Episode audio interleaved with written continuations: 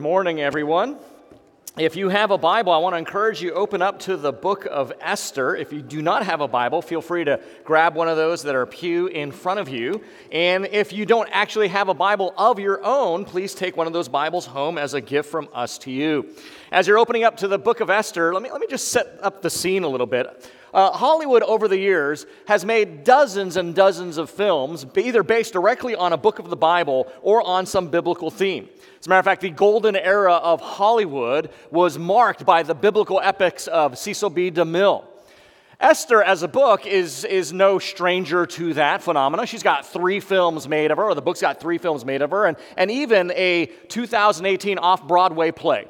And, and if you've been at our reading service last week, you know why. Esther is a, an amazing book. When you let Esther just come to you off the page, it is full of everything that makes for a blockbuster. It's got empire, intrigue, beautiful women, overconfident man, plot twist, irony, humor, uh, uh, uh, gratuitous sex, all through the book. I mean, what else do modern movie audiences want, right? Other than a theater to go see a movie in, but it, it's got everything. Esther not only has those things that we might associate with modern movies, it's also got the deep themes power, trust, despair, taking chances, being bold, even though you don't know what the future might hold. Esther's got even more layers than that. It's a book about being marginalized, being the minority, being in a world that is stacked against you, wondering what is it that you hope in or look to for change. Esther has all these things. It's about confidence wrongly placed. It's about control that's an illusion. It's about the things of this world that seem so big, so powerful, so permanent, but they end up as nothing more than a footnote in one of our history books, remembered by very few people. Maybe ancient Near East scholars or Christians who are studying the book of Esther. That's what Esther's about. Esther's about a hidden king, a mover behind all movement, the primary agent of hope, power, and change, although he's never seen, heard from, or even mentioned by name once. That's what Esther's about. Esther's about that hidden king that is more active than you know. He's more in control than he seems, and he's more powerful than all the rulers and all the empires combined. That's what Esther is about. Best of all, this king saves people. He saves them practically from their situations. He saves them powerfully. He saves them personally. And he saves them eternally. Esther is a lot more like our world when we look around than some of the other narratives in the scripture. God seems absent. Doesn't seem like anyone's in control, at least anyone who has our good in mind is in control. We feel like we are alone and on our own. But Esther promises otherwise. This morning, as we look at Esther chapters 1 and 2, we have quite a lot to jump into. So I really hope you were either at our reading service and heard the whole book, or at least read ahead so you kind of know what we're going to cover. I'm not going to read every verse, but what we're going to talk about are introductory themes to put on the table that really set us up for what's to come in the story of Esther. We're going to talk about power that's in this world, our perceptions of that power and how that shapes the way we think and, and feel uh, things, and what's really going on. In short, Esther's 1, Esther 1 and 2 is about power, perception, and what's really going on. Well, let's start with the first one power, because that's exactly how our book starts this morning. That's, that's really the sense, the driving force of the first nine verses power. Let me read you the first few verses, verses 1 through 4. Now, in the days of Ahasuerus, the Ahasuerus who reigned from India to Ethiopia, over 127 provinces. In those days, when King Ahasuerus sat on his royal throne in Susa, the capital, in the third year of his reign, he gave a feast for all his officials and servants. The army of Persia and Media and the nobles and the governors of the provinces were before him, while he showed the riches of his royal glory and the splendor and pomp of his greatness for many days 180 days. This is power. Did you catch the, author, the author's note? This is inescapable, unavoidable power that's everywhere. The Persian Empire was the power of antiquity. It stretched as far to the east uh, as India there, and it went all the way to the west, right up to Greece in that circle there. On the south, it was Egypt, and on the north, it was bordering Asia Minor, southern Europe. It was massive. Now you might be wondering, okay, I'm kind of new to the Bible story, or I know the Bible story. I thought, I thought Babylon was the big power, and I thought Assyria. What, what, what's going on here? And you're right. After the Assyrians rose to power, the Babylonians knocked down the Assyrians, and they took over the power. And after the Babylonians rose to power, the Persians rose to power knocked on the Babylonians and took over their power. What they effectively did was took over the expanse of their entire kingdoms. It's not like each superpower had to take every city over and over and over again. They just had to take out the capitals and the centers of power, and then they owned everything. That's why in the biblical narrative you hear of Assyria, Babylon, and Persia so often being these massive powers because they just took over each other's capitals and distributed their new policies and regimes. And here we are in the story of Persia, a massive empire. I, I put the star to show you where Susa, the capital, is, what where, where, our story is taking place. I put the arrow so you know where Jerusalem is, so you kind of orient yourself. What I want you to see Obviously, you know, they didn't have planes, trains, and automobiles. If you were wealthy, you had a horse, but the most of us would have to walk. And there's nowhere you're going to walk in this empire where you can get away from it. No matter how far you might want to walk or you could walk, there is nowhere you're going to go your entire life where you're not under the sphere of this superpower. It is all pervasive, it is everywhere.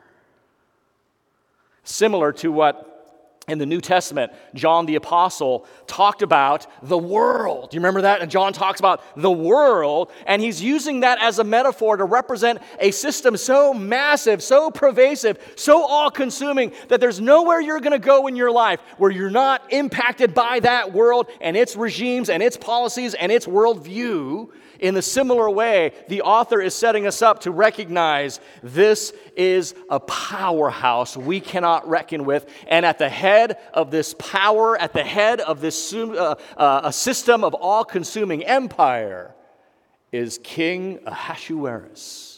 Now, if you might have an NIV, if you're, you have that translation, you see Xerxes there, and you go, ah, oh, is the Bible wrong? That's not what's going on. Ahasuerus is his Hebrew name, Xerxes is his Greek name. So those translators just decided to use his Greek name there. There's not two different people. We are dealing with a system, a, a very multicultural, multilinguistic land. And so you often hear people, for example, there's the name Esther, but her Hebrew name is Hadassah. So it's not different people, it's just different languages referring to the same same person. At the head of all of this is Ahasuerus, Xerxes the one. For those of you who are history fans like I am, this is the same Xerxes who, of, uh, uh, who was king of the Persian Empire at the famous battle against the Spartans at the Battle of Thermopylae in 480 BC. So, if you know anything about history, or if you just like war military tactics, you know of the Battle of Thermopylae. This very Xerxes we're reading about was the king of Persia when he went against Greece in 480 BC.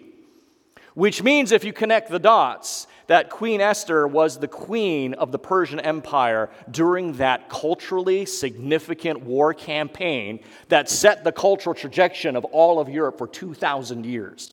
I mean, we're not going to get into that, but I just think that's an amazing side note that behind the scenes, here we have um, what we just read. Three years later, roughly three years later, Xerxes is going to march against the Spartans, and Esther is somewhere there in the backgrounds. As a matter of fact, the feast we're reading here in verses 1 through 9 is likely a celebration feast of Persia's victory over the Egyptian armies and or Ahasuerus trying to instill the confidence of his generals and his provinces in the mighty power of Persia on the cusp of his Grecian campaign which, if you know history, inevitably failed, which is why Western civilization was able to flourish. Uh, Persia never took over Greece. Uh, that's another story. But that may be what's happening right here, just before they're about to go after the Grecian campaign after finishing Egypt. Ahasuerus throws this humongous feast for 180 days, roughly six months. of displaying his royal power. But it's not just power, it is opulence, wealth, excess and abandon. Look at the verses 6 through 8. I mean, there's white cotton curtains, violet hangings with fine linen, purple, silver rods, marble pillars, mosaics of porphyry, marble, mother of pearl, precious stones, couches of silver and gold, goblets of gold, and other kinds of material to drink. Everyone is enjoying themselves, everyone is partying. This is the Mardi Gras Carnival, New Year's Eve, every frat, sorority, drunken party you've ever been to where the booze and the indulgence has no end. Can you imagine what that's like? Don't raise your hand if you can, you might get some weird looks. But you get the idea. The author is pointing a picture of power and opulence and wealth. You're supposed to be impressed. Okay? You're supposed to be wow. You're supposed to be, if you're the original readers, you're supposed, and you should be too, impressed. You should be intimidated. You're supposed to be intimidated. You are supposed to get the message loud and clear that unless you get on Ahasuerus' gravy train, it will roll you over. There is no other choice. You have to be a part of this empire because, like we don't call the shots, we are out of control. Ahasuerus is in control. This is the world of Esther a world of power, of wealth, of opulence, a world where we, the reader, are not in control and you cannot escape it because it is everywhere, all 127 provinces everywhere. There's a reason that the author put that note. If you thought there's some place you could go to get away from this, you cannot. And by the way, if you're a rational Persian of the 5th century BC, why would you want to get away from Persia? Isn't it desirable? Isn't everything we want there? Who wouldn't want to be surrounded by all of this? In some sense, friends, this is a, a comprehensive picture of the lives we lead, the worlds that you inhabit, the situations you're a part of, good or bad. You cannot escape it. The power structures are firmly in place. Why not just go along with it? Besides, what's the alternative? There's nowhere we can go. But notice in verse 10 and following, we go from the macro to the micro, and the script's about to get flipped. Things are not as desirable or as powerful as they might seem on the surface. After the massive feast, I'll read verse 10 in a little bit, but after the massive feast, uh, for all the people, there is another party for just those that are at the citadel. That's uh, seven days longer, right? That's the after party of the massive party. And we see that verse 10. Let me look at, let, well, let me back up to, to verse 5. You can see about this after party. When those days were complete, the 180 days, the king gave for all the people present in Susa, the citadel. So it, it kind of zooms in now, both great and small, a feast lasting for seven days in the court of the garden of the king's palace. So there's this after party, and verse 10 tells us on the seventh day, when the heart of the king was merry with wine, that's a, that's a euphemism probably for Ahasuerus, was about sloppy, fall down drunk. And as men and women are inclined to do when they are drunk, they do not make good decisions. They don't think rationally. Ahasuerus is no different. He calls upon his wife, the queen, Vashti, to come out and be displayed, to be ogled by all these drunk men. It's like a frat party. And we know that because in verse 9, look at verse 9, Queen Vashti also gave a feast for the women in the palace that belonged to King Ahasuerus. So the assumption is they're having this after party, and Queen Vashti has her party with the ladies, and so King Ahasuerus gets all his guys together and having their own separate party with all more booze. And he says, not content to show off his wealth, he wants to show off his wife not to content to say, I am, I am the conqueror of all the lands. Let me show you my other conquest. He says, Vashti, come on out here. Now, if you know anything about Persian culture, which most of you don't, at least ancient Persian culture, why would you? You don't call a woman out. Well, I was going to say, this is true probably culture, every culture. You don't call a woman out to be ogled by men, right? There shouldn't be a culture that allows for that. But that's what he says. Vashti, come on out here. I want all these nobles and all these men to look how beautiful you are. The text says she was lovely to look at. And so he wanted to march her out and show how beautiful, basically, his trophy wife. He's got no respect for Vashti. And in ancient Persian culture, that was something you did with concubines. And so to have the queen do this as a display of his power was a slap in the face. But Vashti will have none of it. Look at verse 12. And the rest of the story arc is set up from there. Verse 12. But the queen, the queen Vashti, refused to come at the king's command delivered by the eunuchs. At this, the king became enraged and his anger burned within him. For all Ahasuerus' power and control, apparently he has no power or control over his own queen. Now, if Twitter was a thing, the hashtag Vashti said no would be trending, right? That this would have been spreading everywhere. Now, do you see the first irony, though? Do you see the picture the author's creating? And do you see the first irony right here? Power does not make you a king, authority does not make you a ruler. Riches, or excuse me, wealth does not mean you're rich, and opulence will not get you ease. And Vashti's Vashti, her decision has just disabused the king of any of those ideas. And he's mad. And he's very mad. As a matter of fact, if you know the story, in, typical male logic, the king says, Well, if you don't want to come in front of me now, then you can never come in front of me ever again. To which I'm sure Vashti said, Yes. Very good, right? She got what she wanted. She just played him, right? The point is, the king then banishes Vashti because she refused to come into his presence. Now, before you get all, you know, you go girl and beat the feminist drum, Vashti is not being put forth as a, as a heroine here any more than Ahasuerus is being put forth as a villain. I want to set that up real clear because when it comes to the Old Testament, we can tend to look at it through looking for the moral examples. And even as I shared with you, the, the contemporary Jewish reading of this book, where you boo when you hear about Haman, and you go and you cheer when you hear about Mordecai, reinforces a very shallow view of the world that there's just heroes and villains. And we support the heroes and we're against the villains, but you all know life is not that simple and cut and dry. So Vashti is not this heroine for defying the power of this patriarchal system. Neither is Ahasuerus the villain because he happens to have power. The point the author is situating, he's presenting with us one has power and the other doesn't. Having power does not necessarily make you guilty, just like not having power necessarily makes you innocent. That, that's not the dichotomy that's being shown here. Now, you may have power and abuse it, like it seems Ahasuerus might be doing here, or you may not have power and try to usurp it, which it seems Vashti might be doing here. Let's look at the text, verses 16 through 18. After Vashti says no, and, and the king gets mad and he asks, What should he do about this? Look at verse 16.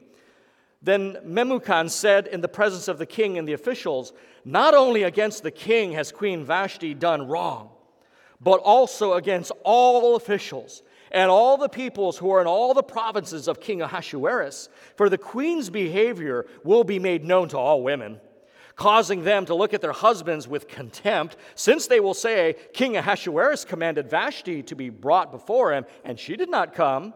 This very day, the noble women of Persia and Media who have heard of the queen's behavior will say the same to all the king's officials, and there will be contempt and wrath in plenty. Okay? We need to be very careful. This is not a book on marriage counseling and the relations between husbands and wives. That's, that's not what's going on here. Now, there is so much happening here right? And there's so much in this book that our modern sensibilities might recoil at. But keep in mind, friends, we are 21st century Americans reading a 5th century Persian, 5th century BC Persian document. There's going to be cultural differences. Now, we can all agree that the king constantly and the men here are acting petty and so small. That's to be clear. But we don't want to flatten the Bible and say, okay, this is obviously the woman coming against the patriarchy and, and shutting it down, and that's always wrong. That, that's not the point. The author is trying to show that power, even po- the power of Ahasuerus, is earthly power, and all earthly power is limited. For example, it cannot change hearts. Didn't change Vashti's heart. Earthly power cannot um, undo or do away with sin. We're going to see that play itself out too. And therefore, ultimately, because earthly, earthly power is limited and cannot change hearts, it can change behavior, but cannot change the human heart. It cannot undo sin. That means ultimately, earthly power can never promise lasting peace or secure genuine joy. And we're seeing a, a, a microcosmic version of that played out right now between Vashti and Ahasuerus. So when we read Esther, don't look to Vashti or Esther or Mordecai, who we'll get introduced to in the next chapter, or Ahasuerus, or anyone for moral guidance or examples, because the reality is nobody in this book seems to be what they appear. None of them are quite what they seem. And that's why the second point I'm talking about is perception. We're talking about, we looked at power, and there's all these levels of power and the dynamics of power. Now we need to look at perception because as we move into chapter 2, the very first verse, it seems pretty clear that Ahasuerus regrets his decision. And it's almost implied that maybe Vashti regrets the way she complicated things as well. Either way, pride has made a ruin of their relationship. Now, that is a marital counseling tidbit you should take, right? But let me look at it. Chapter 2, verse 1. After these things, after these things, when the anger of the king Ahasuerus had abated, he remembered Vashti and what she had done and what had been decreed against her. Oh, let's, let's, let's keep the themes of the author for all the power, all the power and control that Ahasuerus has he could not control Vashti. More to the point, he couldn't control himself. You see how I said twice? He was enraged with anger. His anger abated. For all the power he has to dominate an empire with all of his nobles, he didn't have the power to control himself. Proverbs 16:32 says, "Whoever is slow to anger is better than the mighty, and he who rules his spirit than he who takes a city. Proverbs 25, 28. A man with self control is like, a, uh, excuse me, a man without self control is like a city broken into and left without walls. Let me explain that because that seems a little bit odd to us. In ancient times, a city had to have walls. Because if you had walls, what could you do? You could control the flow of traffic. You could protect your people. You could control the affairs of what was happening to your city. If your city had no walls, marauders and bandits would come and go, pillage your city, and you were defenseless. You had no control over your city. I hope that gives you insight into why the building of the walls in Nehemiah is so important. And so, what the proverb is saying is a man who doesn't have control over himself is like a city without walls. Everything else is going to control him. And we see right here this man, Ahasuerus, with all this power, but no real control or wisdom. Friends, power without wisdom or control is a sure way to destroy your life. And it's not just, it's not just a men, and let's, let's, let's talk about this. If you have power, if you're a woman or a man, you got power, right? And all of us do. All of us have a certain amount of power. You may just have power over your children and your family's affairs. You may have power over a Fortune 500 company. We all have some power. If you've got power, pray for self control, pray for wisdom. Because power without those two, as we see, will ruin your life. If you have self control, if you have wisdom, friends, according to the Bible, you have the power that's necessary to live life well. But here we're seeing power without control and wisdom and, and how that unveils in this man's life and in the kingdom. But chapter 2, what, what chapter 2 is significant because it unveils the competition that young Esther is going to find herself in. And basically, as you were here at our reading service, this is a rated R beauty competition, right? In which the only thing that matters from the contestants are her youth, right? Her beauty and her ability to sexually please the king. That's the only requirements here. Let's look at it, chapter 2, verse 2. Then the king's young men who attended him said, Let beautiful young virgins be sought out for the king. Skip down to verse 4. And let the young woman who pleases the king be queen instead of Vashti. Will this please the king? And he did so. We see later on in the chapter, verses uh, 16 and 17, Esther finally gets her night with the king. Believe it or not, it's about three to four years after what we just read in verse uh, in chapter 1. So, this audition, this beauty pageant, has been going on for about three to four years with the king auditioning women to be the new queen. And in verse 16 and 17, Esther gets her chance. And, and Esther pleases the king so much that he immediately makes her the queen. Let's take a look at it, verse 16. And when Esther was taken to the king Ahasuerus into his royal palace in the 10th month, which is the month of Tebeth, in the seventh year of his reign, do you remember first, verse 1 and 2? What year of his reign was it? It was, reign, was, was the third year. So here it is, four years later, and they've been running this beauty pageant for four years. Um, so you can imagine how many women the king has been auditioning by the time Esther gets there. Verse 17 The king loved Esther more than all the women. And she won grace and favor in his sight more than all the virgins, so that he set the royal crown on her head and made her queen instead of Vashti. And apparently, Esther blew his mind because not only did he make her queen after one night, look at verse 18, the king gave another feast for his officials and servants. He also granted a remission of taxes to everyone and gave gifts. So Esther was really impressive. He's like, You're going to be the queen. As a matter of fact, everyone taxed for a year, and let me give you more presents. She's amazing. That's Esther, the queen.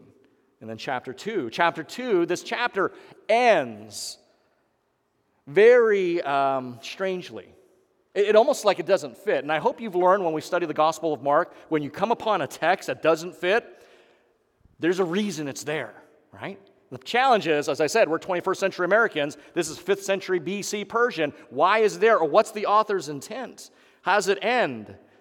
It ends on this celebratory and conspiratorial note. The queen gets her own feast. We just read that. And Mordecai discovers a plot by the king's eunuchs to assassinate him. Both of these, the celebratory note and conspiracy, actually show the hand of God. Let me read it and let's unpack it starting at verse 21 of chapter 2. In those days, as Mordecai was sitting at the king's gate, Bigthan and Teresh, two of the king's eunuchs who guarded the threshold, became angry and sought to lay hands on King Ahasuerus.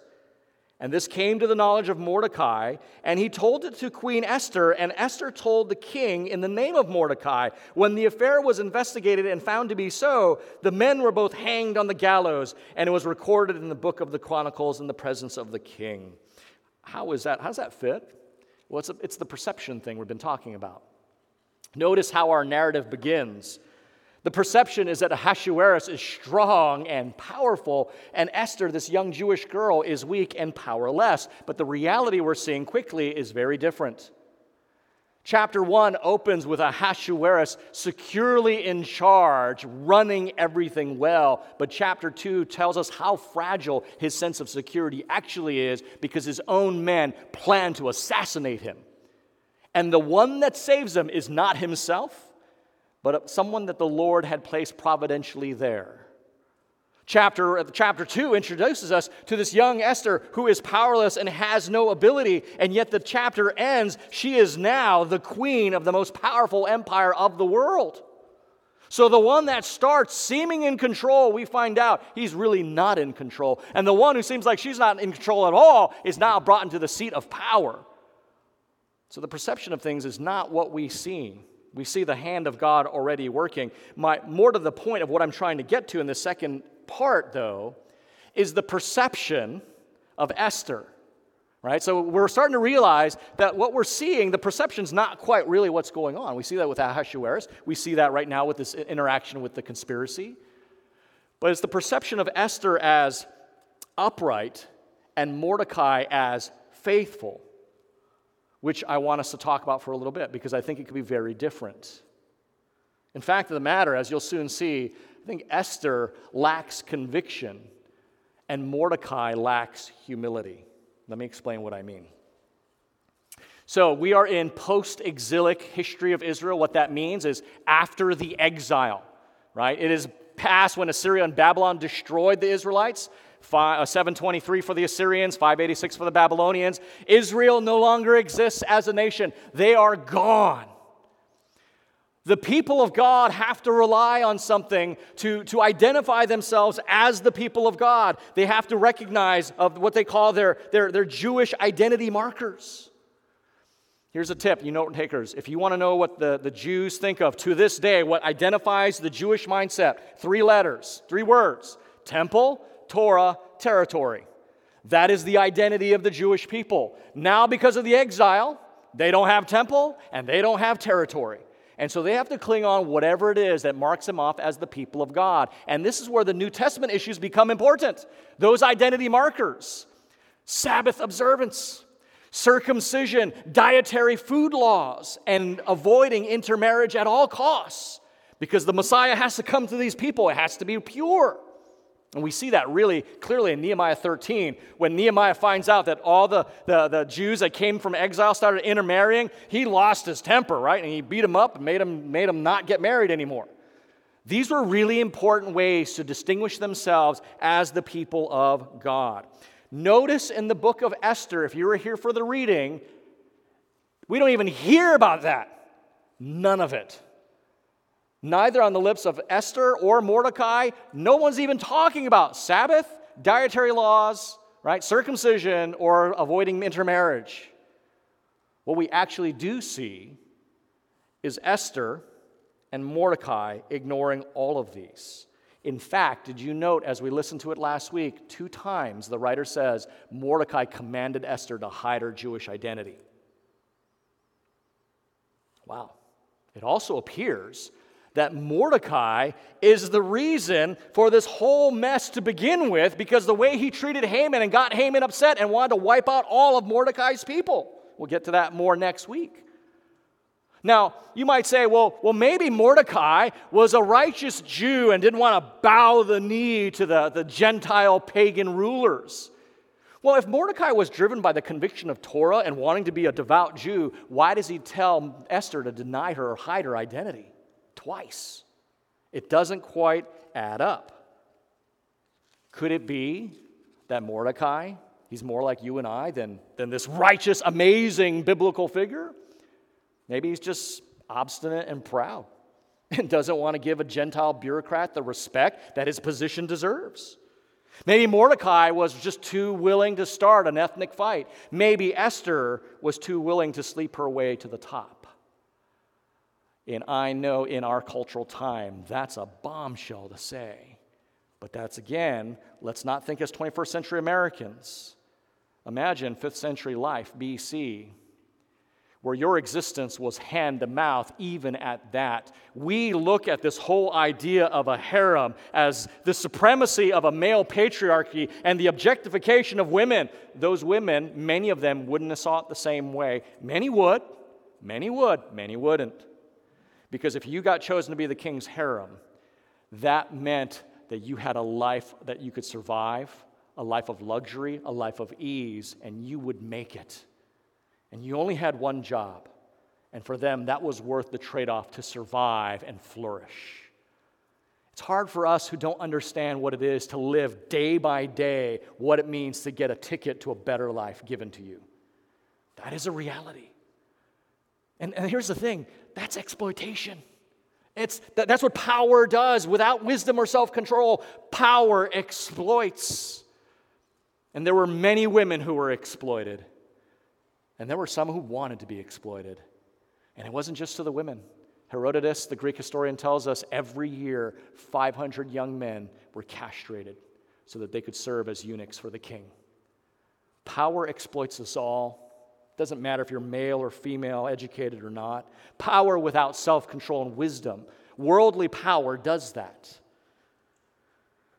If you, think, if you think I might be being too harsh, I, I'm not. If you look at the history, the many rabbis over the years tried to reconcile the moral ambiguity of Esther and Mordecai. As a matter of fact, in the Septuagint, the Septuagint is the, um, the Greek translation of the Hebrew scriptures. It would have been the Bible that many people had from 1st century BC to 1st century AD. In the Septuagint, there are over 100 verses, extra verses in the book of Esther. And they're all on the lips of Mordecai and Esther.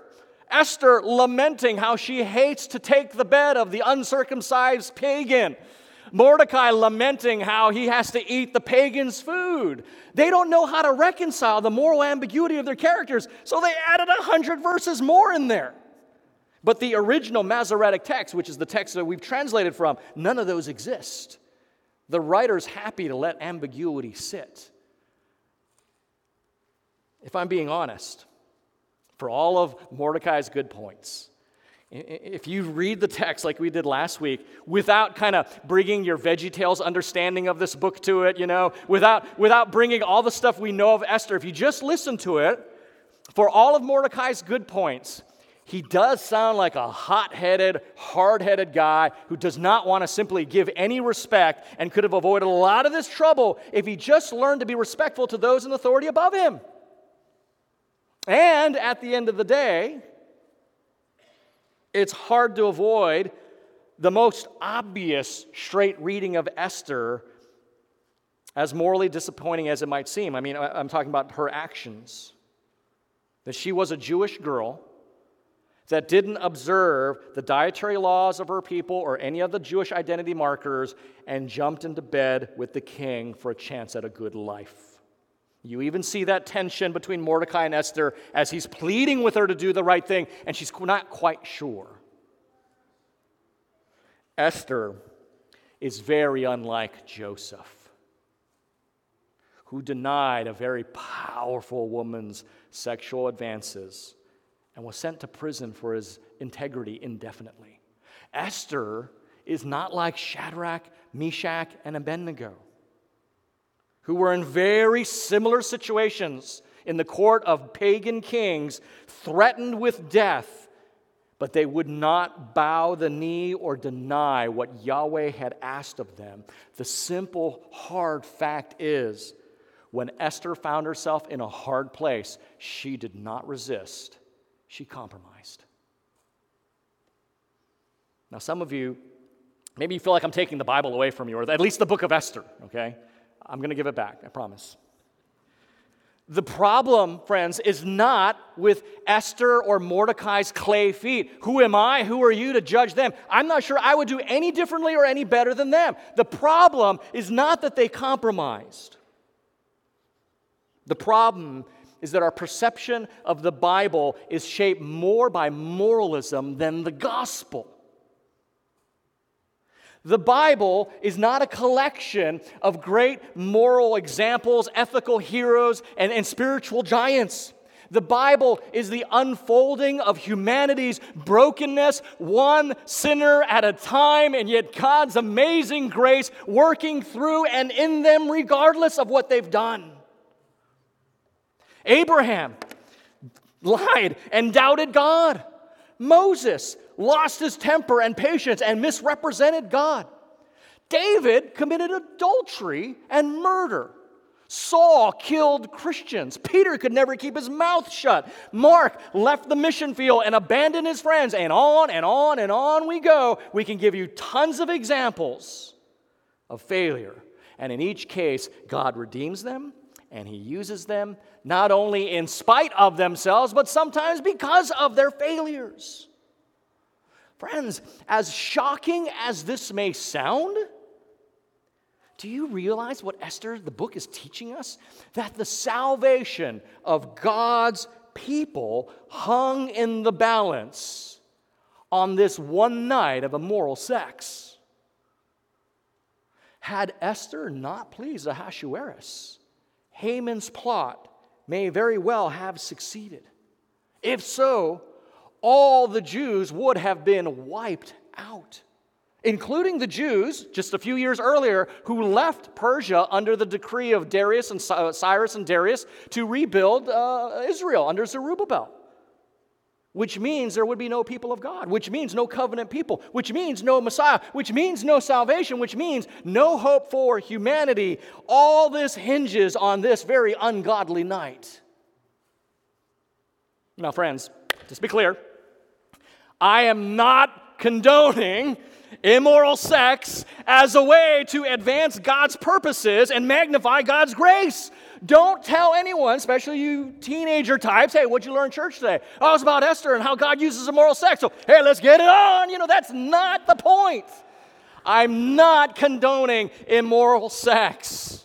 And I'm not, I'm not, I know my family's so embarrassed. I'm not besmirching Esther or Mordecai's character either. The point I'm making is that if you're thinking of Christianity is that it is a religion where you have to have your moral perfection all squared away and God's plans depend upon your moral obedience, you're never going to understand Christianity and you'll never understand grace and the gospel. that's the point I'm trying to get at here.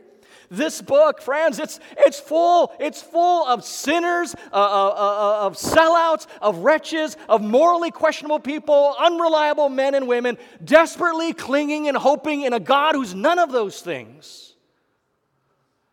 And He loves us, and He uses us, and He changes us because he is gracious and because he is powerful and majestic, not because we're all that in a bag of chips and have it all together, because we clearly see that we never did and never do and never will. That's the point. And I'll never forget when, for me, that, that reality became so true in my life.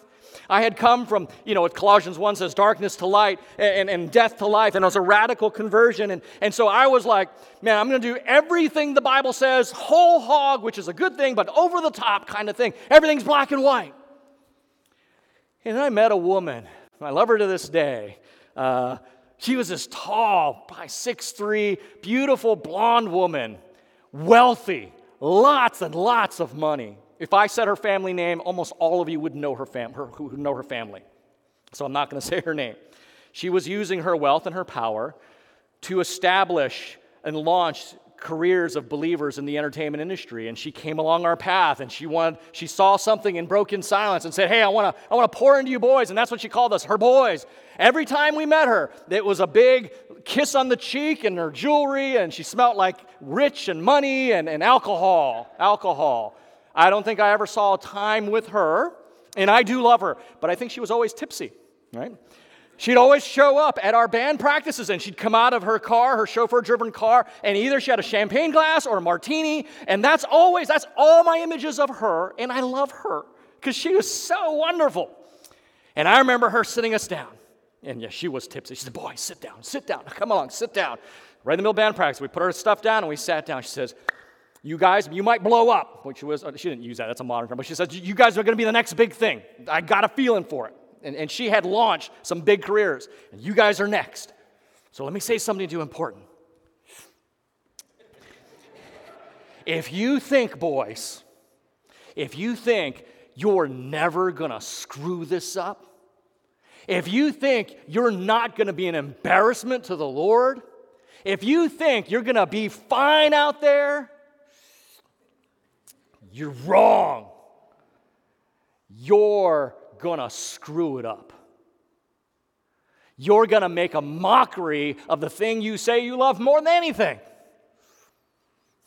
But when you do, boys, when you do, when you realize you've embarrassed Jesus and you're not worthy to talk about the gospel, the key is you need to own that.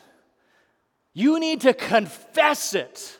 You need to embrace it and then repent of it and get back in the ring. Can I have another? get back in the ring. Because if you think you are above sin, you're not. And if you think you're beyond grace, you're not oh my gosh, I'm late to my flight to London. I got to go. And she'd be gone. That was her. She was right. Friends, Christianity isn't the belief system of those who are just got their ducks in a row. We shouldn't expect the people in the scriptures to be the same. No one in the book of Esther is really doing what they should be doing. But if you know your Bibles, that shouldn't surprise us.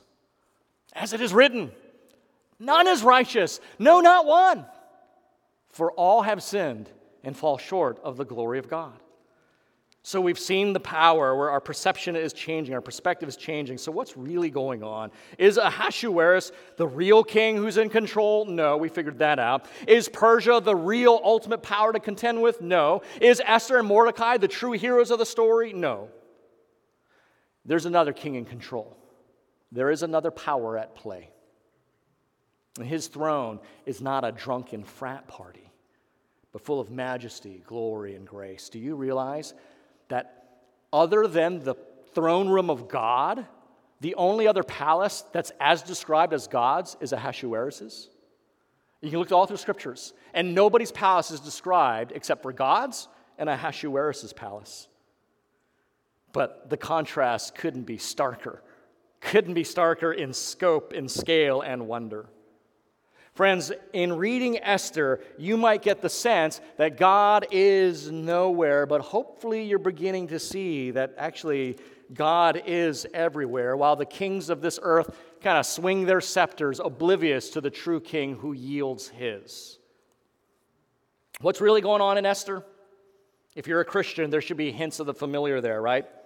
For example, a little faith in the right king is worth a whole lot more than a lot of faith in the wrong king. That there is help for the helpless if we begin to recognize our need and our desperate plight and our helplessness. Don't miss the gospel themes in this book. It is not a matter of matching power with power. If that's what you think it is, you miss the point. And that's part of the problem of postmodernism. We think everything is in views of power those who have it, those who don't, those who oppress, those who are oppressed. And we miss the point. Esther does not win because she matches power for power. Esther wins because she re- relinquishes relinquishes her power and claim so that she can be obedient to the purposes of God. That should sound really familiar to another biblical character to you by now. Someone who had all the power and authority and relinquished that so that they could sacrifice themselves for us. Esther is trying to teach God's people to see God even when he's hidden to plain sight. Let me conclude by sharing about there, there's this painting, it's a Rembrandt. It's in the Rijksmuseum in Amsterdam. It's one of his most famous paintings called The Night Watch. It's actually at the very top floor of the museum. It's at the very end of a very long corridor, and it sits there almost enthroned, as if it was enthroned there. And it's enormous. It's about 13 feet by 16 feet. Now, art teachers will take their students there to teach an important lesson of their craft. And the assignment is simple find Rembrandt in the painting. Naturally, students will examine the corners to look for his signature. There are none on the night march. Next, what students will do well, they'll start examining all the faces because Rembrandt, for those of you who are art fans, know that he would often paint his face into the paintings he made. And students will look for that, looking at every face, and there's quite a lot of them, only to be disappointed because he's nowhere to be found. Then the student, going from the most obvious to the less obvious, looks for subtle clues, right? Fragments of Rembrandt, a symbol of some sort. And typically the lesson ends with the student concluding, uh, He's not here. I don't see him anywhere.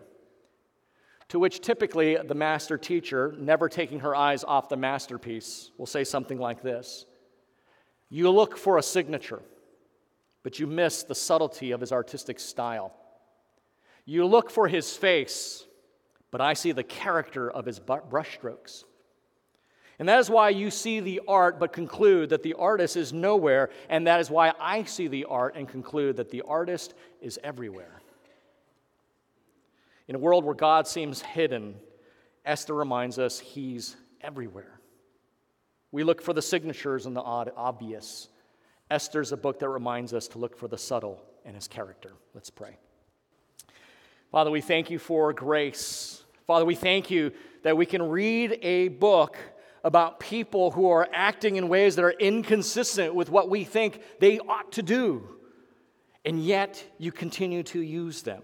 And yet you bring about one of the greatest acts of salvation from individuals that are a lot like us flawed, scared, not sure what to do. But Father, we, we do get the sense especially towards the middle and the end, that they are clinging on to the one hope that they know they have. Even though your name is not mentioned, we don't see a miracle, we don't hear of the great things from the rest of the Old Testament, we clearly see in this piece of art, you are everywhere. Help us to take those lessons to our lives. We pray in Jesus' name. Amen. Thanks for listening to this message from Christ Community Church of Laguna Hills. For more information and resources from Christ Community, visit us at www.ccclh.org.